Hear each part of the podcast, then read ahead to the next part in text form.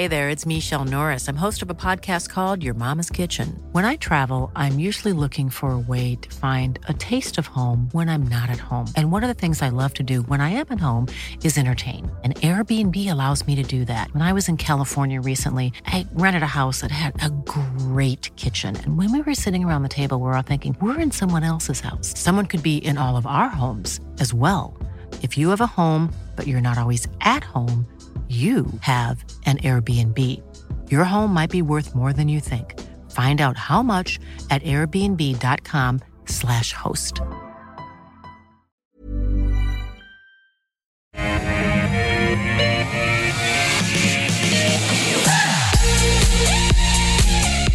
Hello, everybody. Uh, welcome to the afternoon here on Ausbiz Live from your uh, from the Barangaroo Studios. This is the call. Ten stocks picked by you. I put them to our expert panel. We do it all in one hour, and let's introduce the panel. The uh, man from the west, Carl Capolingua from Think Markets in Perth. How are you, Carl? Very well, thanks, Koshi. Good morning to my fellow sandgropers. Good Yep. afternoon to everybody else on the other side of the country. no, no. Um, as I, because I have um, West Australian uh, based grandchildren and daughter, uh, they refer to us as over east. Is uh, where we are, aren't we, Carl? That's a, The bit, sort of, the bit of Australia that doesn't have any iron ore, Koshi. That's yeah, yeah. uh, and is carried by WA. We know that. Exactly. Uh, ben Clark from TMS, do you want to uh, get into this discussion about uh, whether WA really carries us? Well, it's carrying us less at the moment. That iron ore price is looking a bit. It's coming off a cliff a little bit recently. Yeah, yeah, yeah. yeah. Carl, uh, what do your magical charts say about iron ore at the moment? Oh, the charts don't look all that flash, but if you remember last time we spoke about it, we said that 100 was kind of the level. And we'll probably talk, I know we'll talk about BHP later, or maybe we'll talk about it then. But look, I think we're pretty close to the level for iron ore, and they're still making huge amounts of money over here. It's no, Yeah, I, don't, yeah, I don't think it's going to bother bother them too much. Yep, no, absolutely right. All right, let's uh, have a look at the stocks you want us to take a look at in this uh, first half hour. Grain Corp, Newcrest, uh, Charter Hall, Jumbo Interactive, and also Lottery Corporation. Stock of the day, AP Eagers Automotive. Uh, Eagers says it's closely monitoring economic conditions, according to its chief executive Keith Thornton. Uh, the company expects considerable momentum in electric car sales. Right now, 12 locations are selling uh, Build Your Dreams, which is the uh, uh, electric car area. Um, Carl, what do you think of uh, Eagers Automotive? I don't mind. I don't mind them. Um, they, they released their annual report today, so we're Yeah. really talking about some of the statements made in that. So there wasn't so much of a, a sort of a market moving or news component in it. But looking at the business more broadly speaking, I think it's quite finely balanced at the moment. So, uh, look, BYD, no, no doubt, is going to um, have a big say in their growth going forward. So they've got the, um, well, they're not the distributors, that's the wrong way to put it, but they've partnered with the distributors to sell through AP Eagers showrooms. So at the moment, there's about 12 showrooms. There's 400 showrooms in total, so you can see the potential growth there. Um, it seems to be quite uh, popular. It's certainly at the moment. Um, the the B, BYDs, they, they're starting to, to, to sell quite a few of them now. Nowhere sort of Tesla numbers, but starting to build up. So, um, you know, sold a few in January, sold a few more in February, sold quite a few more in March. So that's starting to look good. Uh, more broadly speaking, just in terms of their outlook, I think. Again, as I said, finely balanced between, well, interest rates have gone up quite a bit, costs you a bit more to buy a car, finance a car. At the moment, we're, we're cutting back on spending. Maybe we're going to make those uh, existing cars we have now go a little bit further. Apart from that, their order book is still crazy, crazy strong. They're still cycling, obviously, um, the various supply issues with uh, with manufacturers. And look, I, th- I think it's it's it's kind of a, a- zero growth proposition for the next few years, just as those two sides of things, EV versus you know slower uh, slowing demand versus uh, stronger order book balance themselves out. In fact, uh, if you look at the broker consensus according to Thomson Reuters, over the next three years, the compound annual growth rate is a donut, is zero percent.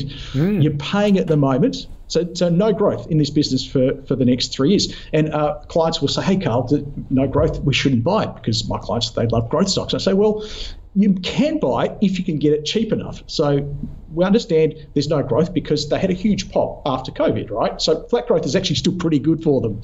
Um, PEs at the moment is 12. It's not 25. It's not 30. It's not 40. Okay, it's it's it's below the market average. I, have gone fair value on my uh, my valuation. I've got 1350. You're getting um, a pretty good yield, about 5%. So I can go hold on the valuation. The chart is very, very strong, and that's certainly um, uh, reinforcing this idea of holding. I could start to buy it again. It's not about what I think. I think, look, fair value a bit flat. But if the market likes it, that's all that matters to me. And if it starts to push above 1450, then I could upgrade it to an ad. So again, putting a toe in the water, putting about a, a third of what you normally put into your share positions, more of a longer term maybe mm. uh, view on this one. Okay, Ben. I think Carl's covered that very well. I, I mean, the only things I'd, yeah, I'd, it, it, had the COVID boom. It also had a margin boom, and yep. it was one of those kind of unprecedented times when um, car uh, retailers weren't being pushed on their margins, and they were basically able to sell anything they wanted at yep. a set price, and there was no bargaining. Full stop. So. It'd be interesting to see if those margins start to come under a bit of pressure because it does make a big difference. Yep. Um, AP Eagers also is a big property play. It's like one of these older school sort of businesses, ah. property by stealth. So, so they own all the car yards. They own a lot of them, right? And um, that's how you know a lot of the famous car families, particularly in Sydney, have made so much of their wealth. It's not been through the cars; it's been through the the rezoning yep. events. So, you know, if you know the mm. um, if you know Sydney very well, I don't know if the viewers, but um, Rushcutters Bay is always one I point out, which is you know, there used to be a lot of um, car showrooms down there, yeah, and yeah. then that got developed, commercial down the bottom, apartments on the top. So that's what AP Eagers has been really good right. at doing. So there's a big okay. land bank there, which also helps mm. underpin evaluation. I, would agree with Carl. I think it's kind of, I think he was getting to a hold there, or and a slight yep. add, and. Um, I think that's right. You know, it, it, it's probably not quite cheap enough. This the stock does move around quite a bit because Nick Politis owns such a large holding. It's actually very thinly traded once you strip out his ownership. Yeah. And there'll probably be a time, I suspect, in the next 12 months you might be able to buy it a bit cheaper. Okay, all right, but a hold at the moment. All right, let's get into the stocks that you want us to take a look at. David um, wants a view on GrainCorp. Carl, uh, because this will be music to your ears from David, the chart has formed a bullish symmetrical triangle. Oh, okay, yeah. I, uh, Asher sent me through the notes. I must admit I didn't see that bit. I thought I saw the first bit, see the um, There's nothing bullish about that symmetrical triangle, Koshi. Oh, right. And no, nothing at all. And look, this is something you see very often on uh, TikTok and YouTube and Twitter and all the social media channels, where over the last few years we've had this influx of quote unquote technical analysts who, yeah. let me tell you, because they read a book on technical analysis one time in the past, and now they're bloody experts. and they and they will, uh, mate. I've been doing, doing technical analysis for nearly 30 years now. I started doing TA right. in the early 90s. Okay, so I think I can make comments like that. But what I see so often is this idea of something in a downtrend. You can see the downtrend on yes. this. I mean, uh, line Freddy can see uh, top left, bottom right. So straight away, alarm bells. I can't buy it. That's where yeah. I'm heading with this. Where's the symmetrical triangle? the symmetrical triangle is right at the end. Uh, it's not even really in that chart you've just put up on screen. We'd have to look at one of my charts. And look, right. I'll, I'll, pop it up on Twitter and yeah. I'll draw the triangle and then I'll, I'll, put some comments on the analysis. But the bottom line is this is not a bullish one. If anything, it's a bearish one. But right. what I'm saying is you, you, get people who think they're experts in technical analysis. They read about one pattern and they draw on the chart this uh, something that's in a downtrend like that. They draw a little triangle and then an arrow pointing straight up. And it really gets my goat, I tell you what, because it's not respecting the, the huge trend yes. that is uh, coming before that. The problem with grain GrainCorp is that um, the, the grains have come down in price. So if you go back to May last year, just after Russia invaded Ukraine, we had, I think it was about $12.80 uh, US a bushel for grain. And grain GrainCorp was at its peak at zenith in May last year at around about $10 a share. Now, wheat uh, prices, canola prices have come down as well, and soybean prices have all come down some of them halved, some of them about two thirds, uh, some of them about one third off the value, and yeah. that's exactly what the GrainCorp chart looks like. So um, I, will let Ben talk about the actual underlying business, but what I see in the charts is it's following the price of wheat. The price of wheat looks very, very bearish, and therefore I can't be a buyer okay. of GrainCorp. Looking right. at that chart, I have to say sell. Okay, um, and uh, a good whack for the finfluencers on social media, just be careful who you follow. And they can talk about all this stuff like uh, triangles and that sort of business. But hey, you've got to be watching here on Ausbiz to get the real experts, not those That's right. fly-by-nighters. Uh, ben, what do you think of Grain? Is it like a double sell? Yeah.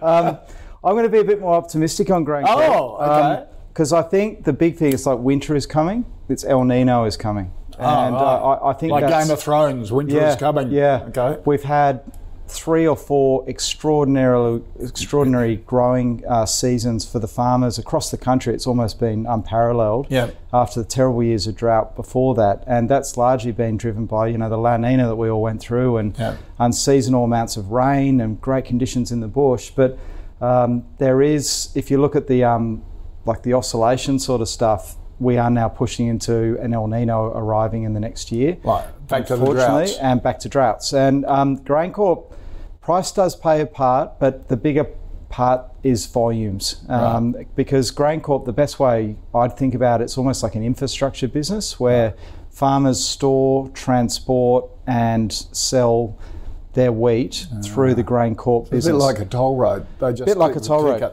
Yeah, right. and you need like the, this. You know, it, has got some really good infrastructure assets. Um, Qube is really the only other competitor across the country. Yeah. Um, we know there's been takeover bids for this business in the past, uh, but it's it's a volume play. The, the tricky thing at the moment is the market is looking through some extraordinary good results that are dropping right now to where it thinks those numbers are headed. And so you've got to look through what's happening at the moment because this is a very cyclical business. It always has been. It's trading on 15.4 times forward earnings. 4% fully franked, that's pretty attractive. I'm going to go a hold just because right. I think the market has now, you know, probably not completely, but it has already priced in a complete turnaround in the conditions that GrainCorp's receiving oh. at the moment. Oh, okay. So um, right. So you reckon this is the bottom of the cycle for it? Uh, it, it, it, the, there'll be the bottom of the earnings cycle and the bottom of the share price cycle. And right. the bottom of the share price cycle will be 12 to 18 months before the bottom of the earnings cycle, right. just okay. as like we saw the coal stocks a right. few years ago. Yep. Um, are we at the bottom of the share price cycle now? Probably not, but um, uh, it'll be uh, maybe getting close. Okay. Yeah. All right. Uh, Tracy wants a view next, uh, turning our attention to gold miners, the uh, the biggest, Newcrest, Ben. Uh, what do you think of well, Newcrest and gold in general? It's what, yeah. just still around that 2,000 US dollar mark, 3,000 Australian dollars? It, Newcrest, go, let's do Newcrest first, and we can do it quickly because yep. it's under takeover bid by Newmont, yep. and they basically agreed to terms now. Right. There was a sweetener put in. So if you're asking what is Newcrest going to take your money? To, or yeah, so there's there's going to be a CDI, which is like a, a Newmont share that's going to trade on the ASX, which yeah. you'll end up with. But you're effectively saying, what? How does Newmont look? You know, that's right. Newcrest is now going to follow Newmont because right. it's an all scrip takeover bid. Yeah. Maybe a little bit of a, a special div. Um, so that comes back to gold, and gold's been strong, you know, and um, I can see reasons why it's strong. I can also see inflation is rapidly cooling across the world. The US will be sub 3% inflation by July, um, could be June even, and that's going to mean. Sub 3% by June? Yeah, or maybe July, July at the latest. Wow. Yeah. Well, if you look at the month on month, you know, which is, yeah, if yeah. you do a matrix. How come ours are still pretty high? Uh, I think we're six months behind them. Right. So okay. we're, we're coming down. So you you got to. So you reckon we'll get back to our target band by the end of the year? Two to three percent. It might be a bit stickier here because we haven't gone as hard on rates as the Americans right. did. Both started and they've gone up a lot further than we have. But yeah. th- th- you know, there, there, actually is good news out there. So if they, right. when they lose the next two months data from the last the end of the year, yeah. they were very high yeah. and they're currently doing 0.1s month on right. month. Okay. You do 12.1s, you're at 1.2% inflation. Yeah, so, um, you know, like the inflationary pressures, I think are easing. They're probably not as quickly as hoped, and it's stickier in some places than others. But gold, I don't know. It's not not for me. So right. I'll, I guess I go a hold on Newcrest, but I don't know a lot about Newmont. Okay. All right. Uh, Carl? I do know quite a bit about Newmont actually. It's world's largest gold producer, significant exposure to copper as well. And the chart doesn't look half bad. I mean, it doesn't look anywhere near as uh, good as Newcrest. If we get the Newcrest chart up, I mean, that's bottom left, top right. Obviously, mm. it's the one getting taken over. Uh, and Newmont's been one of the laggards. If you look at global uh, gold placed out of the majors, um, not not a lot of um, life. Yeah. In Why? many of the US plays, because well, it's because it. I think the Aussie ones have outperformed because if you look at the Australian dollar gold price, the Aussie dollar's been very, very weak. Yeah that's where they're getting the benefit. We saw a big drop in the Aussie dollar last night, and the gold price was up a little bit, but the Aussie um, gold producers today are all up three, four percent because they're getting that extra benefit from that weaker Australian dollar as well. Uh, so I like gold in general, like the gold sector, I've been on Ausbiz popping up many, mm-hmm. many times yep. over the last uh, few months. I think maybe last time we talked about, I gave you a huge list of gold stocks yep. I like. Um, so I'm happy to stick with them. I'm happy to stick with Newcrest as the bottom line. I think there might, you never know, there might be a little bit of a, a sweetened offer. It won't be much more, I don't think. Um, and the it's not impossible for somebody to come in and make a better offer. It's unlikely, but probably not impossible. So I'm going to go hold on Newcrest. Uh, you know, I, I, have to take into account the takeover. If it was just a normal chart, if I just looked at Newcrest and there wasn't a takeover, I'd say buy. The chart is that good, but certainly a hold. Other other places to go in gold. I think a De Grey still looks very good. DEG is the ticker code there. Um, uh, Gold Road, GOR, I think looks very good. And still holders, I've given um, viewers in the past, uh, Ramelius uh, still looks very good. Uh, Bellevue, BGL, and Resolute, trying to think of the other one, also looks very good. So happy holders there. Okay. All right. Uh, our next stock, uh, we'll go back to the industrials and uh, property managers. Uh, Francis wants a view, Carl, on Charter Hall yeah, not as exciting as what's going on with Newcrest, is it? Unfortunately, and the chart's kind of reflecting that property. I mean, gold is so hot right now, isn't it? And then yeah. you've got property, which is so not right now. Um, property doesn't like it typically when rates go up, and that's what we've had. Um, maybe there's a bit of a silver lining, um, and rates are probably going to moderate in the medium term, and there will be, you know, a cyclical low in property at some stage, and you know, then I do think you want to have some exposure. When that's the case, I don't think Charter Hall's one of the worst ones. I, it's not my favourite pick in the space. Um, I think Goodman, um, if you're going for as close to like for like as possible, I know Ben will say, well, they're not, exact, they're not exactly the same, but as close as you can get on the Australian um, market, like like uh, Goodman, and then completely uh, not the same, but in that sector of REITs, uh, Stockland would be my two preferred picks over this one. Um, yeah, stuff I'm not as uh, uh, I'm not liking as much with uh, CHC is their exposure to office. I think that's what makes it less attractive than, say, Goodman Group, which is more, you know, they've got that industrial and logistics exposure. Um, I think it's a little bit expensive here.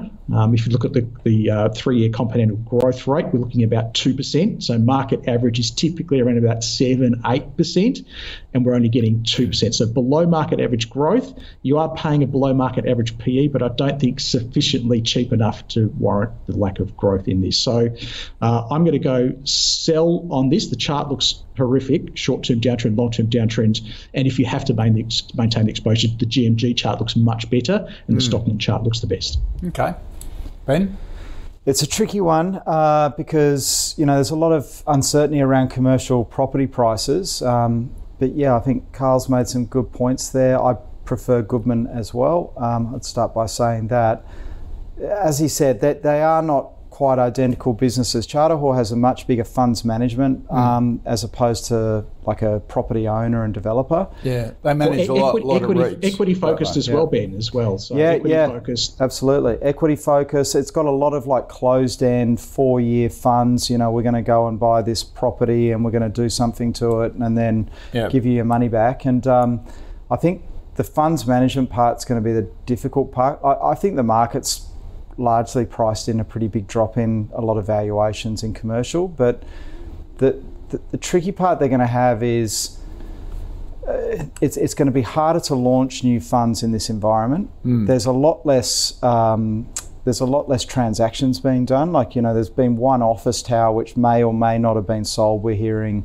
in the last 12 months in Sydney. So, wow. putting together a fund to try and buy a specific property, arguably, is now the time they should be raising the money, but because I'm sure there's some distressed sellers out there, but it, it's always harder in these sort of periods so, to do it. Because when they sell, yeah then that brings a new valuation benchmark, doesn't it? It does. And then all if you don't sell, you could go, oh yeah, things are tough, but we're holding up all right. Yeah. When someone sells a similar property, everyone go, whoa, well yeah. your valuation doesn't. And that's what the industry super funds have been accused yeah. of doing is gaming the system. You know, yeah. they've actually been putting assets onto the market. We've been reading. And not receiving the price they want, pulling it off, and they're still valuing it at at the old price. The old yep. price. So it's going to change, and that also for Charter Hall will mean that there'll need to be revaluations, I'm sure, done across a lot of funds. Right. So that means performance fees are going to be harder to earn. Your expenses yeah. are lower. Uh, sorry, your fees are lower because the amount of fund you're, you're managing. But it's 13 times earning. It is a good business. You know, I think mm-hmm. it is a really well run business. It's got very good liquidity, very little debt four percent fully franked. I'll, I'll, say a hold because right. I think the market's factored in. Good business. Yeah, but is it the right time? It's the other thing. It's, it, you could probably give it another six months. Yep. and it's hard to see a catalyst other than rates are topping out now, yep. and um, maybe in six months we're starting to talk about a potential rate cut coming. Right. And that starts to get people looking through the property players. Yep. So three to six months could be a better time. Okay. All right. Uh, next talk. Uh, Alice uh, wants a view, Ben, on Jumbo Interactive, the uh, the tech business that skews towards uh, digital lotteries. This there's some interesting stocks today. Um, I haven't looked at this one for ages. Uh, it's it, looks interesting. I, am going a hold again. I don't want to do too many holds, but this one is another one. Um, it had a really good result recently. Um, it announced an on-market buyback, which is always a good sign. Um, I think it's it's a business that's well placed because what these guys do is they're a reseller, particularly of a lot of the um, big overseas lotteries, and you know you see these hundred billion dollars and stuff. You know, yeah, yeah, the, you know, the big US lottery, the, yeah, a billion dollars or yeah. sorry, whatever it Get is. Get um, involved um, in them, right? And and you can buy a digital ticket into a European Spanish lottery through through Jumbo's reseller website. So that's been good, and we one I follow closer is the Lottery Corporation, and definitely, which is the spin out from Tabcorp. Yep. And bigger jackpots equals more people buying the tickets. Yep. It's just it just yep. happens. So so so Jumbo runs the online yeah part, the digital sales part of Lottery Corp, but then also uh, they say they're more a global tech business, right? Because they're trying to do the same overseas now, aren't they? Definitely, yeah. yeah. And the Lottery Corp relationship has not been an easy one for them. I think no. there's been an arm wrestle for the margin between the two. Yeah. And Tabcorp actually were Jumbo's one of their largest shareholders at one stage, and they sold out. Everyone thought they'd take them over, so that caught everyone right. by surprise a bit. But it's not trading on a crate. It's on 20 times, and it's a four percent dividend yields, which is yeah. pretty unusual for a um, for a tech stock. So I'm, I'm going a hold. Great margins, like they make 50% EBIT margins. But just a, an example that TLC, you know, difficulty is TLC came out in June and said we're going to increase our service fee right. from two and a half percent to three and a half percent, and Jumbo basically had to take that because. Right. And it doesn't sound like a lot, but that's actually pretty big increase in your in your in your clip you're taking on each ticket, yep. which is harder for jumbo. So. Okay, all right. Uh, Carl, what do you think of jumbo? Uh, same, same as Ben. There's pl- plenty to like in there. It's a very defensive business. Uh, they're, they're, also uh, helping, uh, like if you're a charity and you want to run a lottery mm. here in the UK, the US, they give you the ability to set that up and manage that for you, as well as the TLC uh, business. But that's still probably the, the, biggest part of it. As Ben says, um, a lot of their revenues, because they're clipping the ticket, depends on those underlying jackpots, and in that in itself is a little bit of a lottery. You know, no, no pun intended. but that's exactly what it is. The other thing you mentioned, um, which also uh, stood out for me, was just it's, it's one of those high volume, you know, clip the ticket, high volume um, businesses with low margins. So we're talking about you know five percent EBITDA margin. Uh, sorry, uh, it's that's not not true. Forty eight percent I've got here, and I'm saying I've totally totally messed myself up. What I was going to say is what one of its benefits is it's a high margin business uh, compared to some of the other ones we've talked about. GrainCorp is five percent. That's where I got that from, and AP is only five percent. So that that is an attractive trait. Um, oh gosh, I messed myself up there. But uh, what I will say is that the chart doesn't look fantastic, um, and despite the valuation looking quite attractive here, um, I've got a $15 price target on it, uh, which is 13% upside. The yield is very, very good, and the brokers are even better than me. So the broker's average price target is 16.43, allows 24%. How about that? Mm. Um, and there's six buys three holds. So broking community very positive on it, and I think that's because of the growth that's in the business. We're looking at about 15% compound annual growth over the next three years, and a fairly reasonable PE, I think, for the growth that's in it. So I can go hold is where I'm getting to this on the basis of the valuation, but the chart is not good enough to get me in. If it was to move, say above, say 1420, 1430, then it would start to look more interesting. Okay. All right, uh, Ben, you talked about it earlier. Alice yeah. wants to know is Lottery Corp a better bet? Rolled into it. Okay, so Lottery Corp is a very different. The best way I think about this, Jumbo is a very capital light, which is why it makes such high EBIT margins. Right. Um, so it doesn't have to um, have a much capital out there to earn quite an attractive incremental return on that capital, and that ultimately capital light businesses trade on higher multiples if they're well run. Um, yep. The Lottery Corp is kind of the opposite, and I would think of the Lottery Corp more as like an infrastructure stock because it owns like these 99 49 year concessions on running a lottery for the New South Wales or the Victorian or right. the South Australian government. Government, yep. And they have to upfront massive licks of cash to get those concessions. They're basically buying them, but then they've got a monopoly for 50 years. It's yep. like Transurban beating a building a toll road, but it knows it's got a 50 year concession. Um, so much lower margin but very defensive and I would say almost as predictable as a toll road. It's almost as predictable that next year more people will buy a lottery ticket in New South Wales than they did the year before. Right. And because one thing they've done is they've played around with the algorithms where they are following the US now and you're getting bigger and bigger jackpots, which gets more and more people buying a Powerball ticket, etc. But it's expensive. Do you mean? Yeah they fiddle with the algorithms of the I'm balls, balls dropping down to skew it. Ben, I, I cannot believe that they would do that. I mean, someone still wins, I guess. But yeah, that's what. yeah, yeah, yeah, yeah. But yes, um, unsurprisingly, just as in a casino, you know, these things do get messed around right, with. So okay. people win less regularly. Right, but they win more. But they win more when they eventually win. Okay, and those people in the lead up to yeah. a big one. Yeah. You know, you've cashed all that money, haven't you? You banked all yeah. that money, and it just and paid nothing out. Yeah, paid nothing out. Yeah, and so as the as they keep rolling, I the margin gets bigger for them. The margin gets bigger, right. and the and you're banking that money in the lead up, and and they the change the algorithm builds. to make sure that yeah. happens more often. Yeah. Right. Yeah. Okay. So don't buy lotto tickets. That's the outcome of that. We're going to sell on lottery tickets. Oh, you're um, a groucho. You just burst the dream. I, I, I, put a hold on TLC. Right. Uh, it's okay. just too ex- it's too expensive at the moment. It's on 28 times forward. Yeah. Um, I actually reckon Tabcorp looks, the, you know, they did the split. Oh, that was the ugly duckling. Yeah, they often know that you know the one to own coming out yeah, of demergers, so oh, okay. one to look at. All right, Carl, what do you think of Lottery Corp? Yeah, look again, like Ben, I don't mind it. Uh, very defensive, like he says, infrastructure-like qualities. Um, you know, strong economy, weak economy. We're also got, still going to be buying lotto tickets, and probably, you know, anecdotally speaking, if the economy's weaker, we tend to buy them more.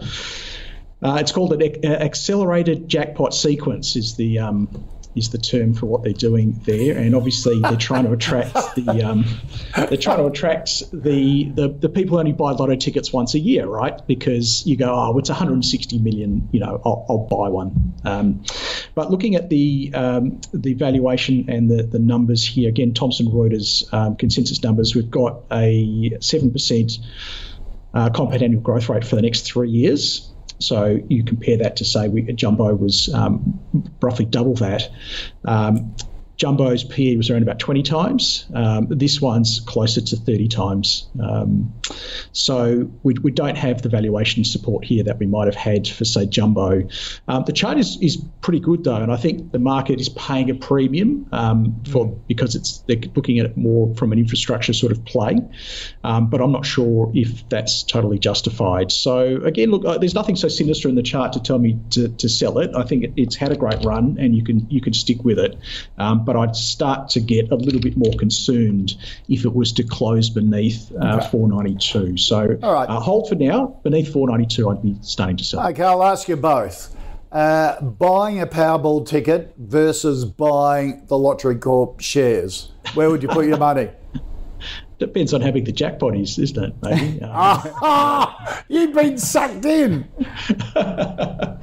no, I mean you you you're better off um, with the share, obviously, because yeah. you can have something something there after the draws yeah. draws done. Ben? Yeah, yeah. You buy TLC. Get your get yeah. your own back. Get your own back. Yeah, yeah. yeah. Well, it's like, well, I mean, you you could have said buy the casino, but then you look at Star and think yeah, maybe, maybe well, not so good. Hey, this one got, I think is a good one. We've got that coming up. Yeah. Uh, and quickly, Carl, just so I can write it down, what do they call it when they change the algorithm? You mentioned uh, it, it before. accelerated accelerated jackpot sequence. Yeah, it's, it's, sequencing. I remember that now. Okay, um, accelerated jackpot sequencing. I actually think, don't quote me on it, it, I shouldn't say this on TV, but I, I, think that there was a change in legislation they managed to get through that allowed them to change the sequencing.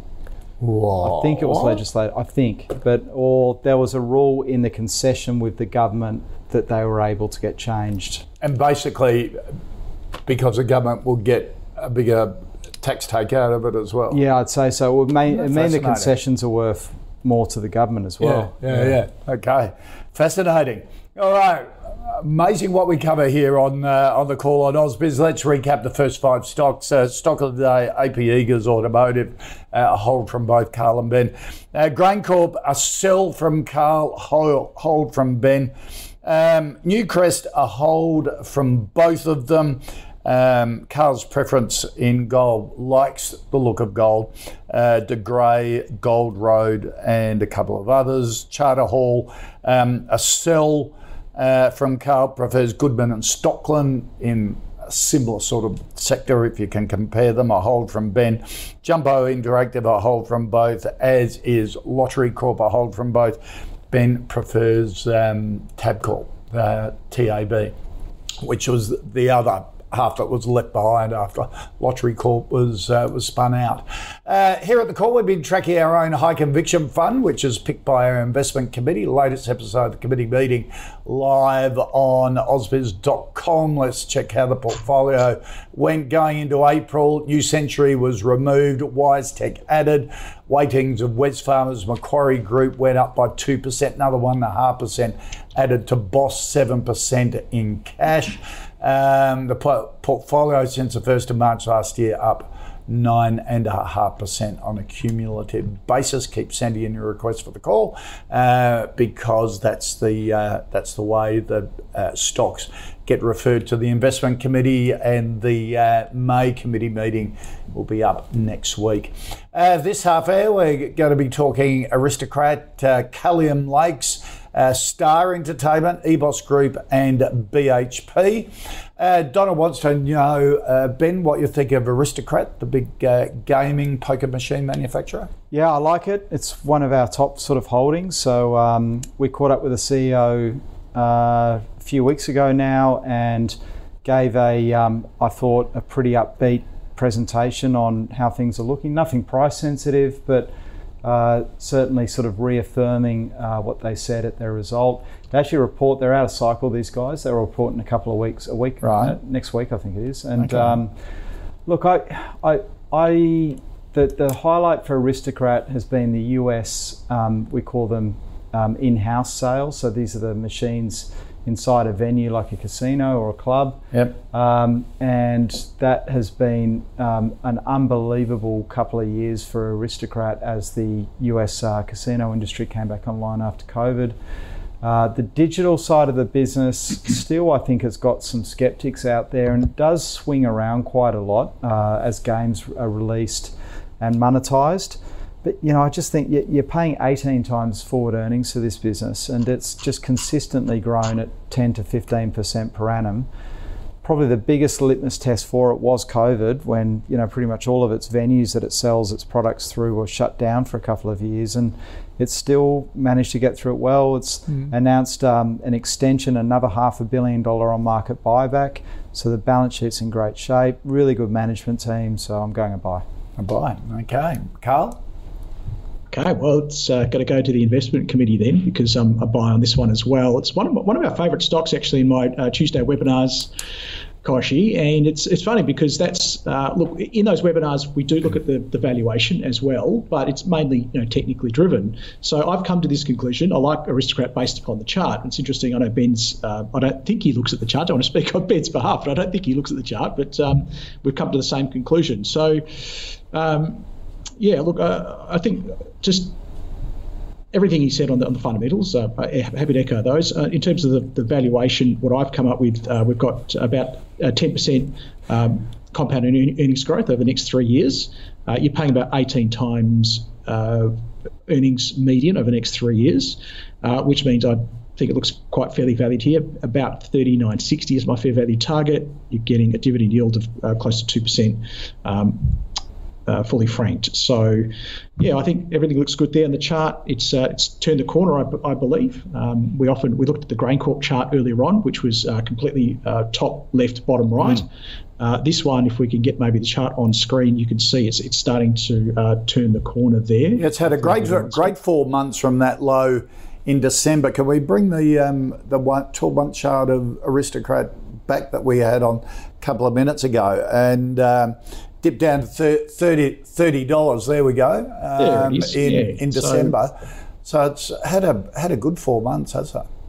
Yeah, well, you can see it pushing up to the top top of that range. Um. The other thing I like to look at is the you know I like, like Japanese candlesticks. So the the uh, what we're looking for here, and viewers can do this. It's not hard to get a chart on your whatever platform it is. Hopefully, it's the ThinkMarkets platform, and uh, put on the candles, and the black and white candles will appear. And what you want to see is the white candles because the white candles can only form if you're closing higher than you're open for the day. Right. So we know we've had we've had some uh, you know lot of uncertainty, fear, uncertainty and doubt with respect to you know global macro conditions. Maybe even some people saying you know not so nice things about aristocrats specifically. But on the day we open low, we close high. The next day we open low, we close high. Part of that could well be the buyback because that can actually mm. cause those. Um, uh, those candles to occur. The other part of it, I like to think, is that you've got fund managers there that have done the same research that Ben and I have, and they think it's undervalued. And even when the market has a bad day, they're still on that buy side because at the end of the day, viewers need to understand that the market is not run by somebody um, thinking, I'm going to buy some shares today. The market is run by algorithms. The market has X amount of capital to apply on any particular day, and there's X amount of shares available. Right. And the algorithms literally will take the cash and put it into the market in the best way they can. So when you see those white candles, it's telling you that there are algorithms specifically set there on the buy side for this. And I think mm. you know that speaks to accumulation in the market, and I'm happy to add on that basis. Okay, all right, a buy for Aristocrat, which I think is already in the portfolio from memory. Ben, I think. I hope so. so. Yeah, I, yeah. I have no, to keep arguing with Henry about it. Yeah. Henry Jennings from Markets for that hasn't been that big a fan. Um, our next stock. Uh, uh, Carl, is Kalium Lakes, a uh, uh, sulfate uh, potash fertilizer uh, manufacturer or, or, miner, has a mine in Western Australia. Now, BHP, of course, is sort of restructuring, made a massive investment into potash only a year or two ago. It seems to be the hot thing. Is Kalium hot for you? Well, yeah, I think that was look, I, think there was a bit of a what's it all right? It's not not so much a gold run, but I think you know there's when we had that huge spike up in uh, commodity prices, you know, 18 months ago, a lot of companies moved into this area, um, fertilizer prices were substantially elevated. Yep. Uh, they have come off significantly since then, and uh, that has been a major uh, issue for Kalium Lakes. Uh, so, what they're doing is they've got a bunch of uh, brine lakes uh, in central WA, just south of Newman. Um, not a huge shot up the highway to Port Hedland uh, to get it to port and then off to um, hopefully Asia.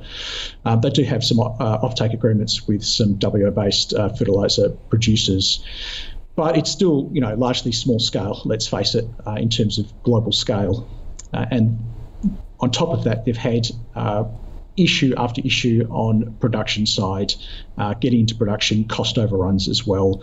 Um, they've had to raise capital, they've had to tap tap financiers, and it really does explain why the share price chart looks like that. So um, the message here is there are no free lunches. I think um, a lot of people will look at a chart like that and, and, automatically say, well, that must be cheap, and yet look at a chart like Aristocrat and say, well, that's at the top of its range, it must be expensive, and it's it's totally the opposite. I can assure you. The reason why Aristocrat is trading towards the top of its range is, as I said, there are a bunch of fund out there accumulating stock. The reason why this is the opposite is because there is extreme selling pressure, and probably for good reason. Um, yeah, look, uh, I'm going to get to the obvious part of this, which is I'm not a buy on it and more likely to be a sell, I think. Okay. Ben? Sell. I, would never looked at this company before. It's a three cent stock, so I didn't yep. look. But I, I always go to the cash flow statement first when you look at the speckies. Mm, and yep. Um, yep.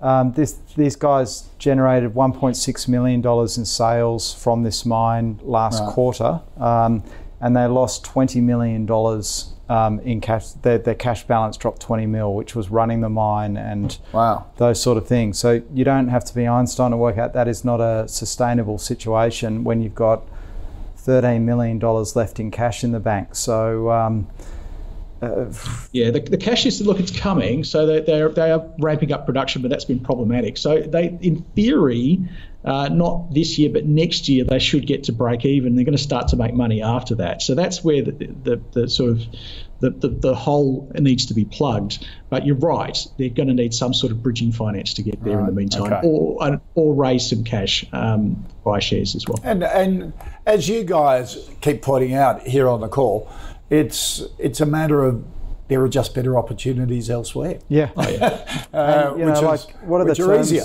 What are the terms of a raising for a company like this going to be? You know, you're yeah. going to be issuing it two. You'll destroy all shareholder value in doing that, yeah. and and it looks pretty thinly traded. Yeah. Anyhow. So I'd right. yeah, move on. All right. Uh, something that uh, another stock that's been on a roller coaster that has a bit more, fair bit more substance to it. Josh uh, wants to view Ben on Star Entertainment uh, to see if there's value despite the uncertainty. Josh says uh, seems like net tangible assets exceed the current market cap. Uh, ben Star uh, recently went to market with yeah. a raising uh, at a dollar 30. 30 was it yeah so it's currently trading below for the first time yeah and I, I think this is it's kind of like an interesting one to watch from the sidelines, which is what I'd be doing for now. Right. Um, because they, they put out a trading update last week. It was the worst trading update I've ever read in my life. I, am not kidding. Okay. You know, they normally will try and gloss it or. Um, yeah, yeah, but hang on. There's a new chief executive there. New chief executive. There's also a new New South Wales government, and right. you know, Perrottet um, on his way before he lost the election, Matt Kean brought in these new tax changes on casinos, which has destroyed the profitability of oh. Star. On top of that, they were. Look this five year low. Yeah, God. so they, they'd already destroyed a lot of value themselves single handedly by allowing um, organised crime gangs to um, like literally wash money through the casino knowing knowingly to directors. So like uh, it's almost a textbook case in when uh, I don't know what happened inside this company, but it was right. you know. John O'Neill was the chairman. You had yeah. some very good people involved. And 550. 550. Five years ago. Yeah, I mean, the, is is there a butt coming?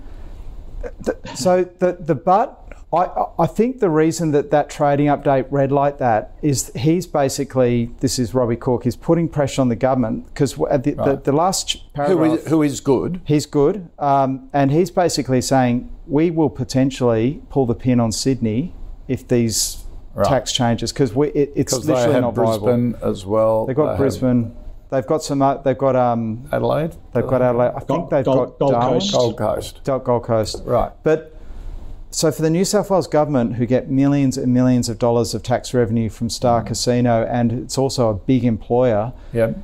This puts pressure back on them. For he's literally, I think, openly talking that you know we own the asset. We could repurpose it into a big building of apartments, or I, I don't know what. But um, so I think there's some political brinksmanship that's happening at the moment, and I think that trading update, despite how bad it was, the market kind of looked at it and went I think they sort of saw through it, which was this is really the company calling out the government and saying, we're not okay. going to make it. You know, you've basically pushed us into a corner where um, there might be some other options. So I'll say hold.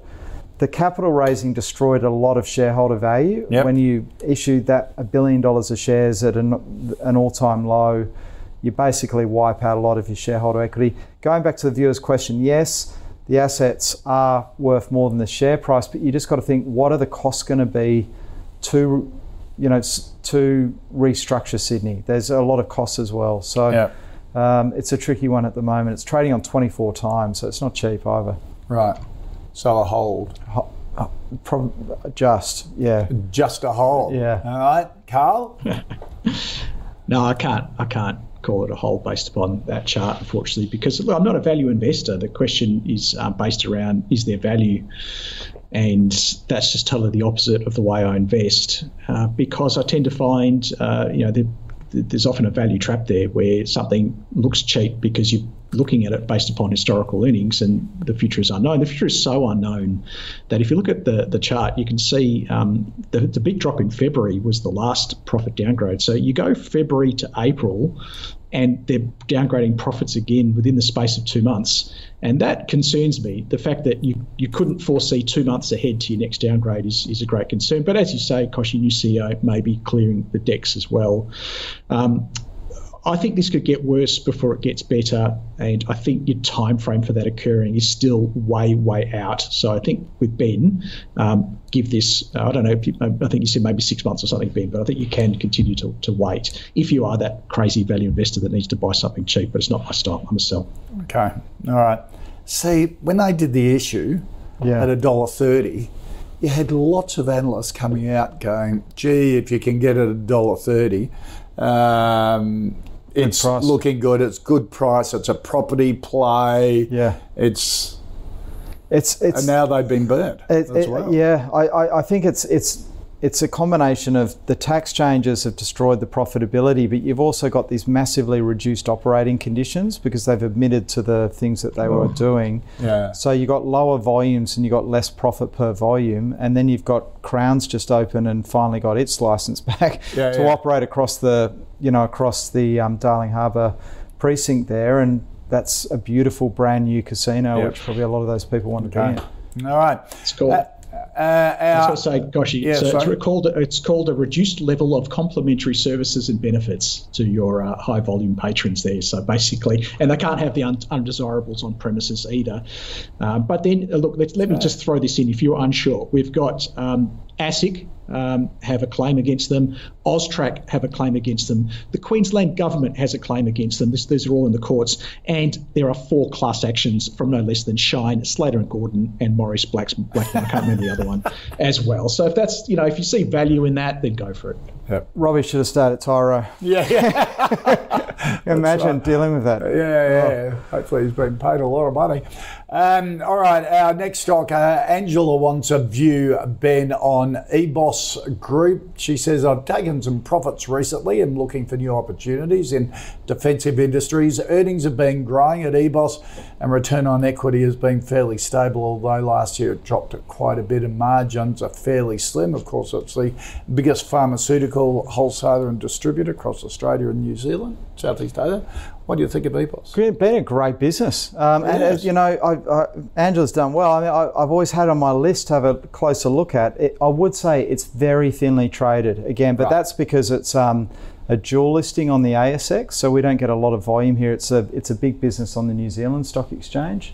Uh, as you can see from the chart there, it's, it's, it's done very well. Um, from what I believe, uh, it does sell a lot of its medications, drugs, etc., into the private hospital system. So. Yep we should now be seeing volumes really starting to ratchet up as they catch up with all the COVID issues, and that should be good for for EBOS. Um, I'm going to go a hold. Uh, it is it's defensive. The growth was strong yep. at its recent result, but I think there is a bit of that COVID snapback that's been occurring for them, and that should fizzle out. I would have thought, but maybe not.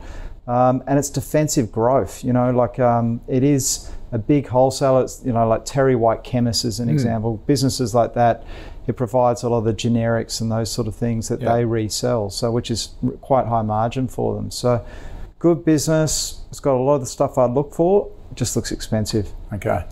Uh, so a hold from Ben, Carl? Yeah, I mean, it's every analyst's uh, you know goal to find growth at a reasonable price, isn't it? That uh, GARP acronym, and I think this one has it. I think you know if you look at um, over the forward-looking period, the next three years, 13% compound annual growth rate. That's again Thomson Reuters consensus, trading at about um, 29 times earnings, so you're paying a little bit more for it, but um, that PE coming down substantially um, over the look forward period. I think it's um, pretty attractively valued. I've got a price target of about 45.80 on it. The brokers are at 43.60. Um, reasonable dividend yield about 2.3% fully franked. Uh, so checks out the fundamental side of things. Very defensive business, as Ben says. I'm, I'm a happy holder on this one. Um, I just think the chart could. I know the chart looks very good there, but you can just see it's just starting to look lose a little bit of momentum. Maybe if we get that chart up, you can see just on the far right, yeah. um, it's just starting to flatten out a bit. So whilst it's, it's, it's, a bit flat, I'm happy to hold. I'll give you some numbers here. If it closes, well, pretty simple. If it closes beneath 40 bucks, I'd start to lighten the load a bit. If it starts to move back above, say a 44, I'd ha- happily add it to the position. Okay. All right right. And our final stock uh, comes from Patty. Uh, Carl She wants a view on BHP. Patty says, I've held BHP for ages, sensing I should sell it all now or ah, most oh, of it. Would you be a seller of BHP? Paddy, we, Kochie, you and I were on uh, not that yep. long ago. It was fifty bucks. Yep. And I said take profits, and yep. I can't remember who was on with me. We said take profits as well. Uh, and I, you know, I, was, I was also reading uh, there uh, one analyst that said if you uh, uh, buy BHP at around forty or just under forty and sell it at 50, you, that's the only share market investment you can ever make because uh, yeah, it always gets down days. to 40 and tops out at 50. Yeah, pretty happy oh, days over the last sort of wow. two years. About yep. two years that that's done well for you. Um, and yeah, look, I, I, think look today's. I'm going to go hold for Paddy. I think today's a really important day. If it closes up around this level, I think it's um, setting a bit of a uh, an inter- intermediate low here. Um, but it does give us a really nice point. So it got smashed on the open. Citigroup downloaded downloaded downgraded their um, outlook for the iron ore price from 120 US a ton down to 100 US a ton. We had Morgan Stanley not that long ago doing something very similar. Um, in fact, Morgan Stanley went to $90 a tonne, but we're, we're closer. Like we're 130 now, we're about 100. I've, I've, said on, on the show many times that's the long term average. I think we're pretty close. Um, otherwise, BHP are fine. You know, they're, they're making a, a pile of money operationally. Um, you know, look, they, they, they, miss a little on some things, you know, copper and nickel, but they, they do much better on other things, you know, coal and iron ore. it, it is a massive, massive uh, cash machine, and I don't think that's going to change anytime soon. So I can go uh, if, if you if you have taken some profit. Um, I said one third above fifty dollars, so maybe you've got two thirds left. Happy to hold on that at this stage where I start, where the thesis starts to change is if it closes beneath today's low. And I think, as I said, today is such an important price for it. So to close below 42.69, we're taking another third off the table. Right. Okay. 42.69 on the close. Ben? Yeah, if it closes below that, and then you've got a third, and you've got a third of because it's BHP, you're still going to hang on to it. And then when it gets to the bottom of the range, we'll start to look maybe to add some more back in. Hmm. I reckon it's a buy. Um, it, it, looks cheap, and the analysts are all predictably getting bearish on their metals prices assumptions after the metal prices have already fallen. So, yep. you know, and they're tra- so Hills BHP is now trading on ten times forward earnings, and that's on analysts using metals price assumptions, which I think are now getting quite conservative. It's on a yield of 6.6% fully franked. This is on consensus numbers, and of course don't take them as gospel because the price of iron ore will do something next year which none of us were expecting, whether that's up or down or sideways, or whatever. A third of its production is going to be copper going forward post this Oz Minerals takeover, and I think everyone sees that there is a real bull case in copper, and it's where they're positioning themselves. Um, and the other thing I just, you know, because I often forget it myself, is um, like in the last five years, BHP's paid $26.70 in cash and franking credits. Yeah. So, you know, you can buy something now, and if it's still the same price in five years and you get that sort of return, it's still Yeah, great you've got a fifty percent return. Yeah. it's twenty six on forty three. Uh, right, and I think five years ago it was like 34. Right. So you've nearly had all of your money paid back to you. It's like buying a house for a million dollars, getting 850 grand in rent, Yeah, and the, the value of the property's gone up. Yeah, um, yeah. You haven't had to do it. it's a a good way of thinking of it. Yeah, so um, and it'll keep doing that, as Carl said. Like it, it's a cash generating machine, and Yeah. I think it's a lot better managed than it has been in the past. All right, that's good. Um, just quickly, coming to the end of April, Yeah, May and June, always horrible months. not always, but Mostly. mo- that more often than not. Yeah, but so, um, would you be, and- would you be selling into this the end of the rally? I wouldn't. I like. I, I think we're in the new bull market personally, I, I, which I think started back in December, January. But I, I, w- I wouldn't rule out a correction because we also have had quite a strong run. Yes. But the the upside is, you know, inflation is rapidly coming under control. You know, it's moving in the right direction. We will be talking about rate cuts by the end of the year, Yeah. and earnings are holding up. Microsoft had a cracking result last night. Google surprised everyone with a better than expected result. UPS terrible. So UP, uh, yeah, Visa Visa was good because everyone's using a credit card in Yeah, America. I still think we're seeing good numbers, Okay. which support shares. Carl? Yeah, I'm with Ben. I believe the bull market has begun. I believe it did begin at the start of the year. I totally agree with his outlook for interest rates, and that's going to support uh, supports bull markets. Full stop. Uh, you just mentioned the performance of uh, May, June. I've got a tweet. Um, again, go, go look at it. But I'll, I'll show you exactly historically over um, uh, 40, 20, and 10 year periods what Yes. the performance is for May and June, and Yep. then how July, August look. And I can tell you, um, July, August is amazing. So you know, we, we could be over the next couple of months getting to a really uh, good point to buy. Yeah. No, no. I saw that chart. I pinched Oh, it for go. my newsletter and praised and praised you to the hilt for it. So Oh, I didn't know that. Gotcha. just to keep keep it in perspective. So Yep. no, it was a great chart. All right, you two. Um, always love having you both on. Carl Capolingua, thanks so much for joining us. Really good to see you, mate. Always a pleasure. Thanks, And Josh. Ben Clark from TMS. for Always great to have you aboard. Let's quickly recap those final five stocks. I almost forgot then. Aristocrat a buy, Kalium Lake's a sell, Star a sell from uh, from Carl, a hold from Ben, uh, EBOS a hold from both. Um, BHP a buy from uh, from Ben, a hold from Carl. Uh, if it closes below 42.69 at the end of today, he'd start to get nervous about BHP. If it doesn't, then it may be building a good platform for another uh, push upwards. Hey, if you've got any stocks you'd uh, like us to cover here on the call that I put to our expert panel, uh, put them in an email, uh, the call at ausbiz.com.au or go to ausbiz.co slash call picks uh, or tweet us using the at ausbiztv handle. More of Ausbiz after this.